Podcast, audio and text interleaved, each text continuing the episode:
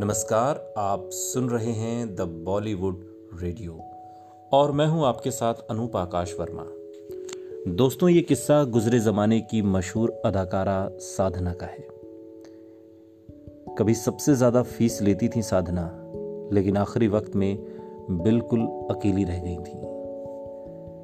Hindi cinema की मशहूर अभिनेत्री साधना साठ के दशक में टॉप की अभिनेत्री थी।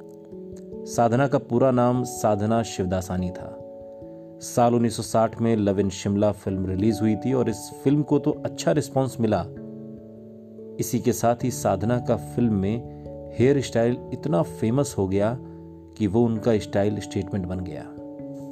साधना ने हिंदी सफ़र की शुरुआत बतौर चाइल्ड आर्टिस्ट की थी और इसके बाद महज पंद्रह साल की उम्र में कैमियो में नज़र आई।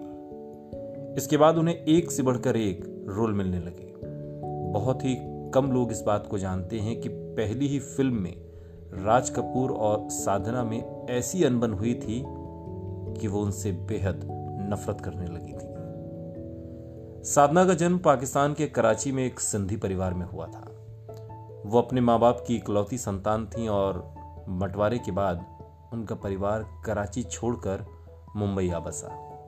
साधना के पिता को एक्ट्रेस साधना बोस बहुत पसंद थी, इसलिए उन्होंने अपनी बेटी का नाम साधना रख दिया। साधना ने महज चौदह साल की उम्र में ही काम करना शुरू कर दिया था। राज कपूर की फ़िल्म श्री 420 में एक गाना, मुड़ मुड़ के ना देख के कोरस में साधना थी, और इसके बाद उन्होंने 16 साल की उम्र में सिंधी फ़िल्म अबाना में लीड रोल में काम किया। इस फ़िल्म के लिए उन्हें केवल एक रुपए का टोकन अमाउंट मिला था। इस फ़िल्म के बाद एक मैगजीन में साधना की तस्वीर छपी और तब के मशहूर प्रोड्यूसर शशाधर मुखर्जी ने वो तस्वीर देखी और साधना को पहला मौका अपनी फ़िल्म लव इन शिमला में दिया। फ़िल्म के डायरेक्टर आर के नैयर को साधना का चेहरा थोड़ा अजीब लग रहा था। नैयर को साधना का माथा बहुत बड़ा लगा। उन्होंने हॉलीवुड एक्ट्रेस ऑडी हेबर्न की तरह साधना का हेयर स्टाइल करवा दिया और माथा छुपाने के लिए आगे के बालों को माथे पर बिखेर दिया।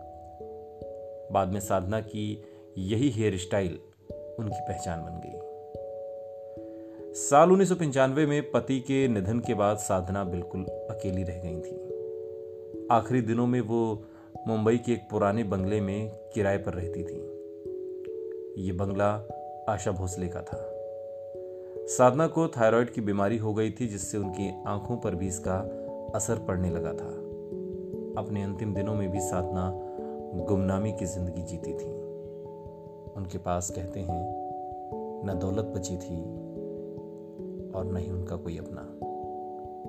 सुनते रहिए द बॉलीवुड रेडियो, सुनता है सारा इंडिया।